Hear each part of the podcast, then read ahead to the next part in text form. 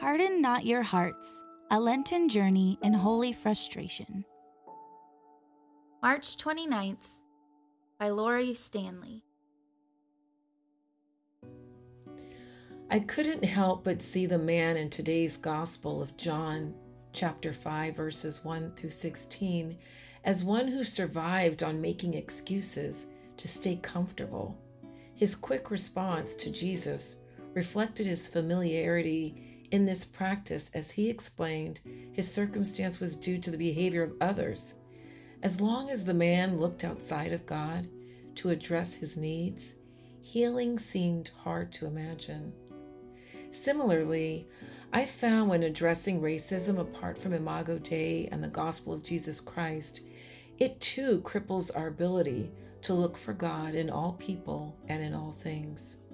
Just like the man laying by the pool, there are some who refrain from entering critical anti racism conversations and lay aside their prophetic voices for fear of being mistaken, embarrassed, or harassed.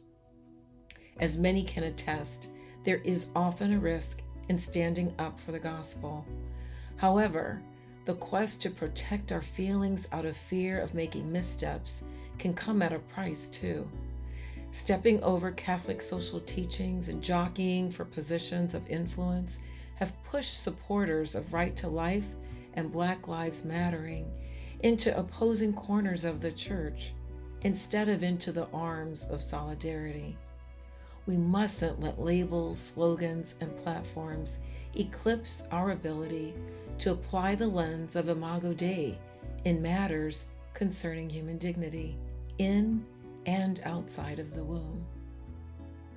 May we open our eyes to justice and incline our ears to commonalities instead of differences while conversing about racism. When we observe racial injustices in any form, may our mouths speak up against this sin. May we make a concerted effort during Lent and beyond to be living sacrifices who risk standing up for the gospel in our communities of faith and influence.